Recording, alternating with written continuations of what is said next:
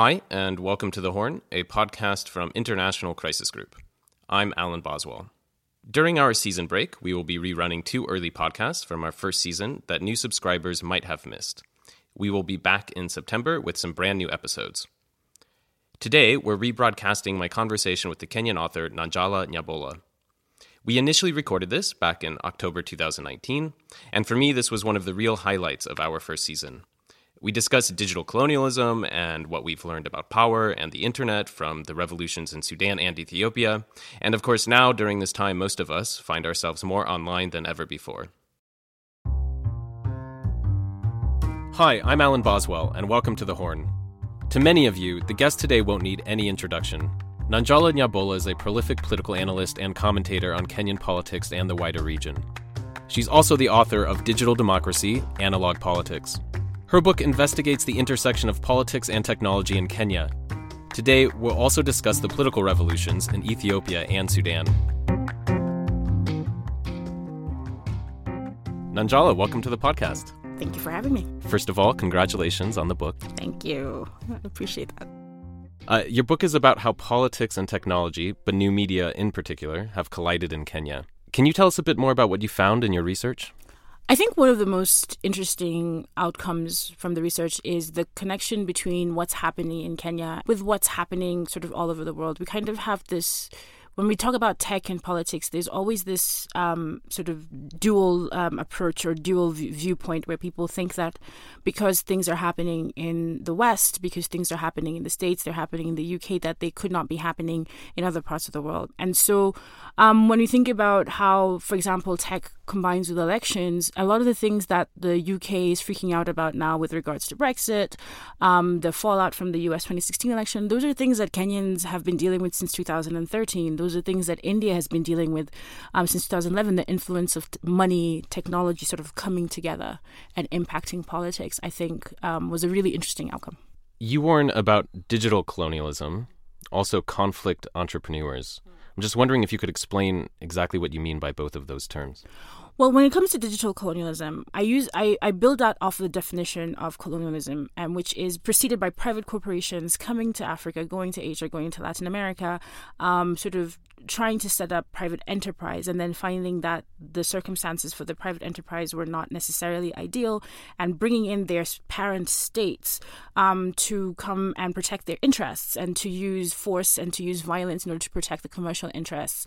When I think about what's happening with tech, I see this pattern pattern whereby um, Safran, the French company that actually built the tech behind the Kenyan election, gets involved. It's all very dubious. It's all very illegal. Even the parliament said, you know, everything that happened with the single source procurement, not being able to produce the database when it was demanded, all of that was completely against what the contract said that they were supposed to do. And then we sort of complain about it. And what happens? Morpho Safran threatens Kenya with a lawsuit in France for defamation.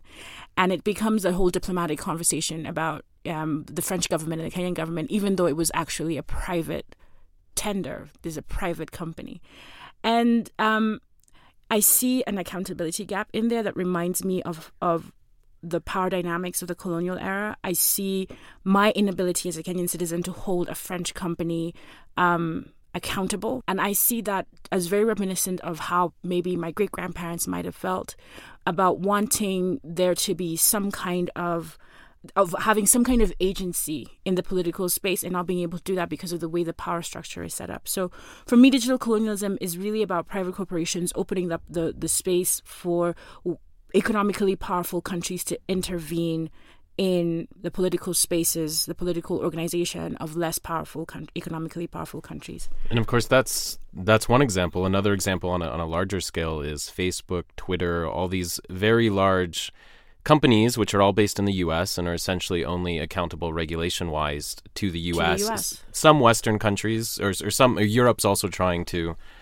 to enact some regulation. But you know, in, in, in Myanmar is the famous example mm-hmm. um, of where that can go terribly wrong. But it, it's it's um, having an effect uh, all across the world, and and these companies are not really accountable to the places where their technologies are causing all these issues. Absolutely. I mean, and, and you know, a lot of um, Western analysis wants us to worry about Huawei and China. And that actually is something that I'm concerned about. I think about Zimbabwe building smart cities and using Chinese technology to increase their surveillance capacity and not being able to provide basic healthcare and not being able to provide, um, you know, an economy, a, functional economy. Um, but it's not just a Chinese problem. We have a, a multi-level or a multilateral, if you will, um, challenge, especially in Africa, because it's coming at us from all directions. We're getting American companies, as you mentioned, Facebook, Twitter, Google, not responsive to Kenyan legislature, but we're also getting Chinese companies building the surveillance architecture that we have here in Kenya. Um, we have European companies um, getting involved in our elections.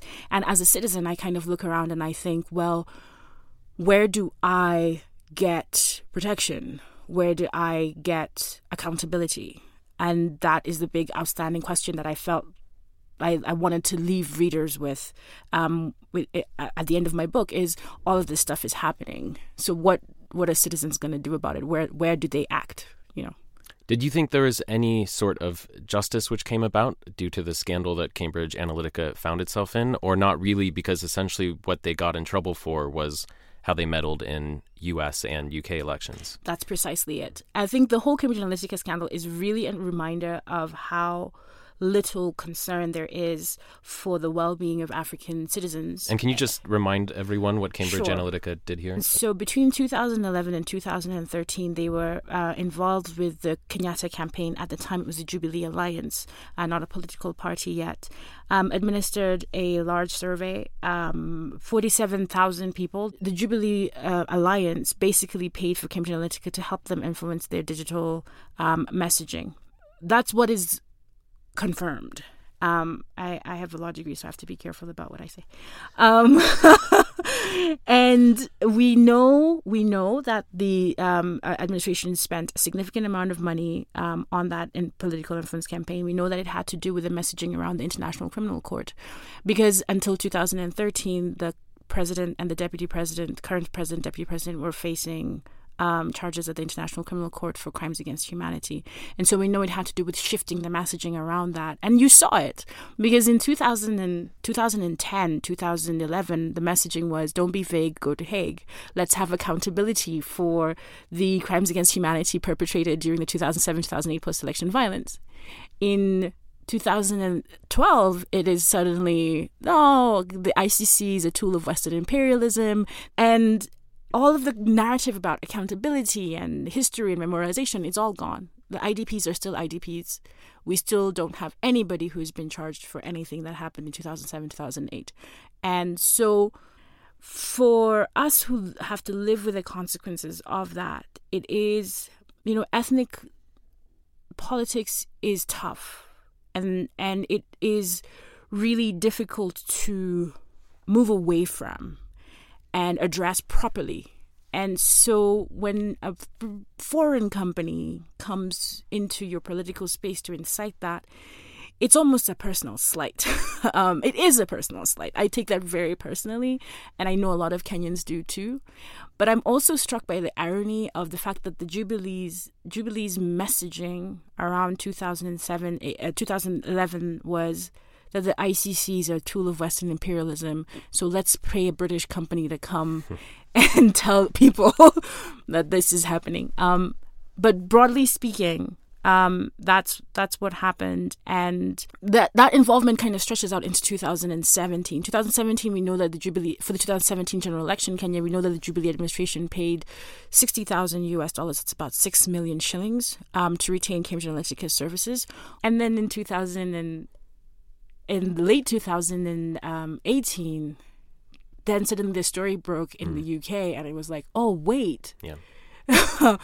Could is there anyone out there who might know what this means and what was happening? It's like, well, in India, people have been talking about this. In Kenya, we've been talking about it. In Nigeria, we've been talking about it.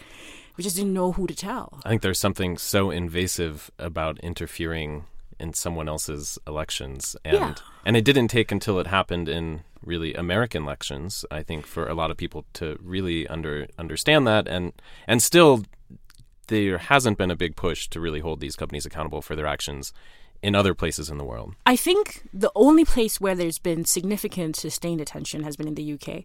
And that is because Brexit is a life or death thing for a lot of people. And um, I think a lot of UK journalists have been incredibly tenacious about this.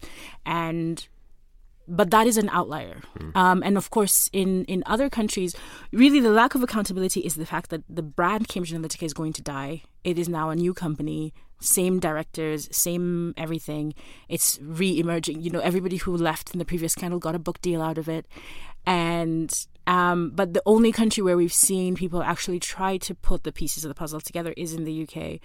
Um, it's getting overshadowed because October 31st, yeah. you know, everything's getting overshadowed. Everything's getting overshadowed. Um, but the challenge in Kenya was that the opposition also invested heavily in an analytics mm. operation, and it's one of those um, pot calling the kettle black situations. Who's going to ask for accountability when everybody's kind of spent money on the same thing?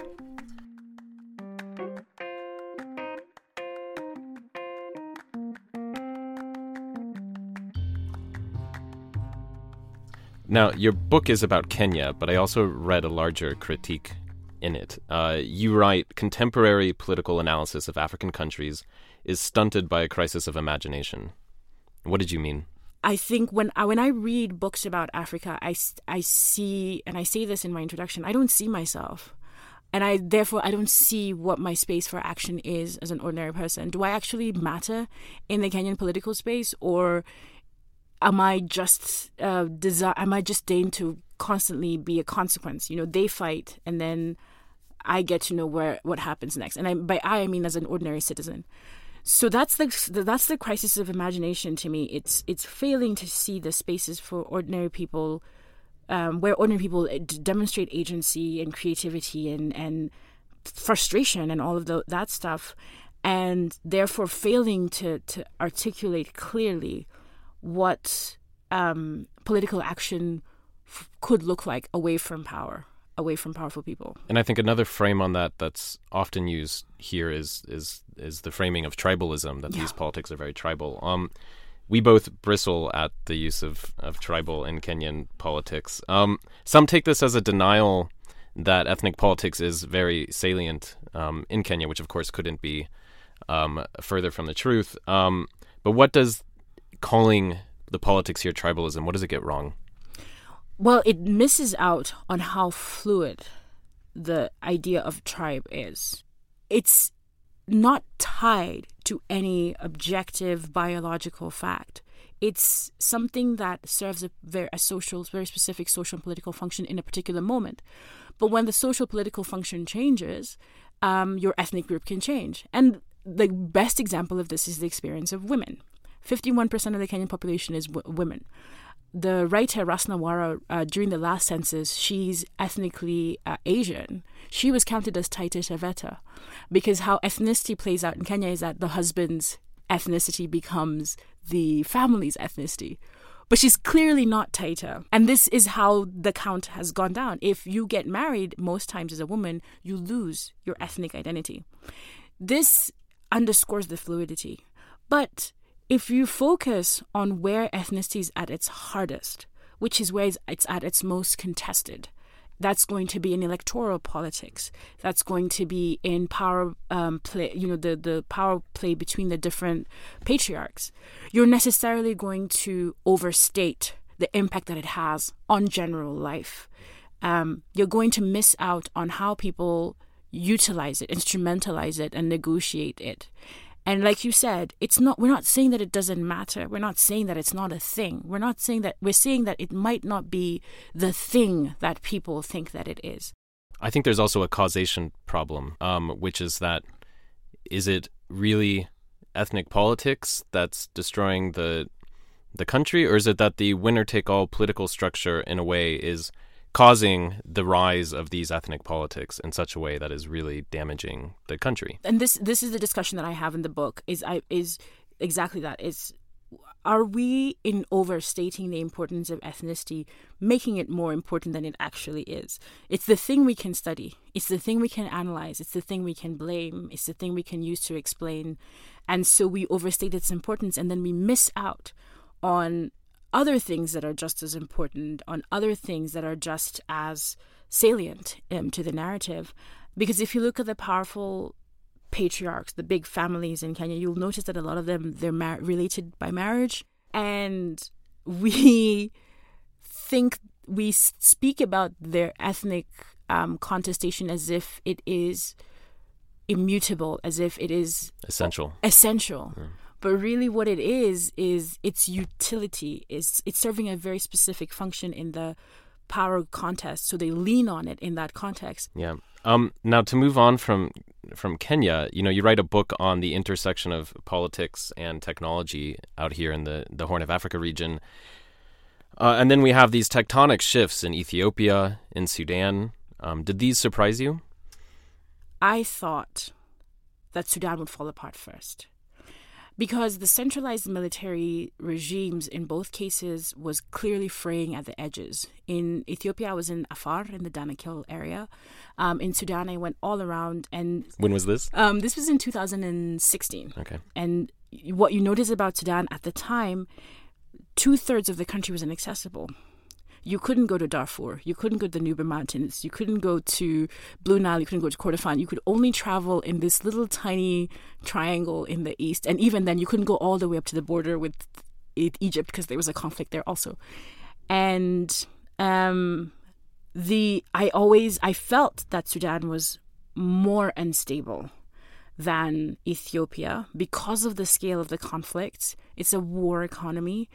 Um, but I, I also had the sense that Ethiopia was on a precipice. Um, the main difference was that Sudanese people were very open about their frustration with the Bashir administration, whereas Ethiopians were still very um, reluctant to directly criticize the administration, very reluctant to engage in political discourse. And I was so I was surprised by the fact that Ethiopia had this massive change. And I think what happened in Ethiopia was sort of the regime also realizing that this thing is not going to hold much longer. What do you think we learned in Ethiopia and Sudan? Do you think we maybe underestimated the degree to which these new mediums really uh, give people more power compared to the state? I think I think we did. I think that the most important factor that people know but don't seem to internalize is that we are a very young region. And what digital technologies have done, what social media, new media has done, it's given young people a voice that they don't have on traditional media, that they don't have in politics, that they don't really have in any other space. And so, because these spaces were treated with so much disdain by power, it's like, oh, they're just posting pictures of food and fashion and all of that stuff. People are able to organize in those spaces and become really powerful voices. Look at the Zone 9 bloggers in Ethiopia. I mean, these are nine incredibly young um, people who were able to speak the truth to power in their blog in a way that newspapers weren't able to do, in a way that radio wasn't able to do, in a way that television wasn't able to do. You see the same thing in Sudan. The most powerful critiques that are coming against that came against the Bashir administration towards the end were all young people who, you know, are tweeting, they're on Facebook, they're running blogs, they are doing all these things online that the offline does not give them the ability to do that does not in any way i always have to caveat this that does not in any way negate what people were doing. Because you look at eh, eh, al jarida in sudan the newspaper that would have entire print runs confiscated week after week after week for what they were criticizing the state for. It's just saying that there's a, there's also this other potent space that was coalescing and power was very disdainful of it and so it managed to become incredibly powerful. And of course the online is not separate from the offline. It's not. In Sudan, they, you know, when they shut off the internet, they had to focus more on their neighborhood committees and really mobilizing at a grassroots level. Absolutely. And where you get the most out of it is where people are able to do both. Really, the potency comes from being able to take stuff, that organizing energy from the online, matching it up with the structures that exist offline, being able to keep the conversation going even when the internet is shut down and using the internet to amplify at the very uh, powerful spaces. You know, look at Cameroon. We're going to see a lot more of these conversations happening and we need to pay attention to them. Now, of course, this cuts both ways. Uh, these digital technologies don't always um, necessarily balance towards the the people. Um, sometimes they also give the states, you know, uh, the state uh, significantly more power. Um, I remember I was reporting on the protests that were being attempted in Khartoum back in 2011, and it was it was interesting because actually at that time the protesters were using Facebook and other ways to mobilize, and the state found in some ways crude, but in other ways kind of sophisticated ways of using the digital technologies against them. They would arrest people, torture them, make them open up their Facebook accounts, and then use that to find out everyone else. They would use the sometimes they would post the the state security would post, you know, there was going to be a protest somewhere, and then just wait for all the protesters to show up, then just round them up. Uh, so so and this is a constant battle. I think you know there's always a give and a take and a push and a push and a pull. Um, you know, how optimistic are you that in the ultimate um, in the ultimate uh, equation that this is going to, you know, benefit people more than power? I'm. I have to be honest. I'm less optimistic today than I was a couple of years ago. And the reason why I'm less optimistic is because of what's happening with the companies. It's because of the failure by the companies to really see what their political role is. Um, you've mentioned Sudan, but this happened in Ethiopia also um, at, during the worst of the protests. That um, people, the state would get access to people's Facebook accounts, and you had one protester, for example, whose entire family he posted on a Facebook. He put a Facebook post in Australia. His entire family in Ethiopia was arrested, and this is a at the time, I think the optimism came from the fact that at least, at the very least, the companies were letting people do whatever they wanted. Now that we're seeing more attention, corporate attention being paid to Africa as a market, not as people, not as citizens, not as whatever, but as a market, as a potential space for making money, that makes me more concerned about the alliances that are going to come. Um, Ethiopia is liberalizing its telecoms space. Um, all over the world, you can sort of kind of hear the the cash registers kind of ringing. That's 110 million people. Um, how much money there could be made from that? Okay, but Ethiopia is still in a very politically fraught moment. Are we going to see the rights of people sacrificed in the interests of of profit? Um, so this is these are some of the concerns. I mean, you see the all, all over the world, the digital has become central to protest. It's become central to narrative. It's become central to mobilization. It's become central to how people explain what their protests are about. But we have different varying uh, levels of engagement from the companies. In some cases, they position themselves as allies to the protesters, to the resistances. In some cases, they position themselves as um, pseudo neutral actors, and especially where you don't want them to be neutral when it comes to white supremacy, when it comes to racist, uh, you don't want them to be neutral in situations like that. And then in um, other cases, they are diametrically opposed to the protesters, either by going along with shutdowns or with providing information. And this is this has become increasingly common the the shutting down of the internet as or WhatsApp absolutely. as one of the first first tools that the state power has towards first line of first line of defense. Mm. Even and this is not and again this is not an African thing. Hong Kong first thing they do, you know, let's switch off the internet. This is this is why I'm a little bit less optimistic is I don't think that the the the, the digital companies, social networks, uh, app builders, platforms, whatever, I don't think that they see themselves as having a political obligation to the people who use the platforms. The other question, which is often raised about these technologies and social media in particular, is whether they ultimately unite people or whether or not they divide them. Um, now, now, I think to some degree, Ethiopia and Sudan offer interesting mm-hmm. countering examples here. Of course, Sudan is a remarkable Absolutely. story of a people which had been heavily divided by their government really mm-hmm. coming together. And then in Ethiopia, we've seen the effect of this largely mobilization on ethnic lines really increasing. Um, so, yeah, are you worried uh, that online communities might end up only increasing polarization and identity politics? What on online is an amplifier. In Sudan, the call for unity is basically has been the call of the Sudanese resistance even before there was a digital, that the rejection of the polarization by the state. In Ethiopia, you had a state that had mandatory unity.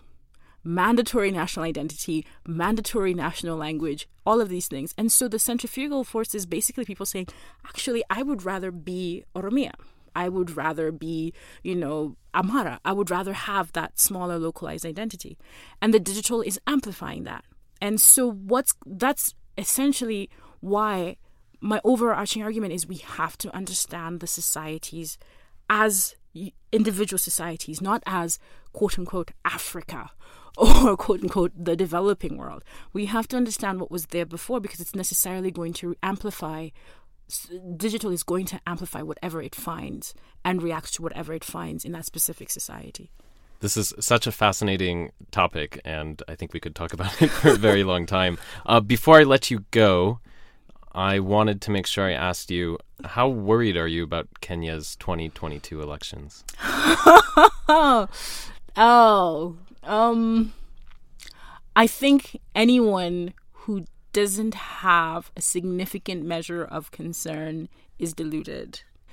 I think there the fact that we are not that um, the president can't run again raises the stakes, and I think everybody senses that.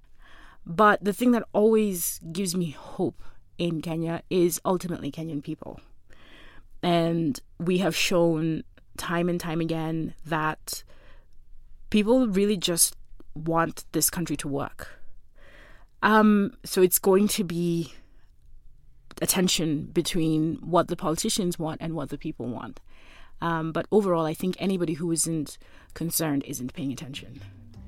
Nanjala, thanks so much for coming on our podcast. Thank you.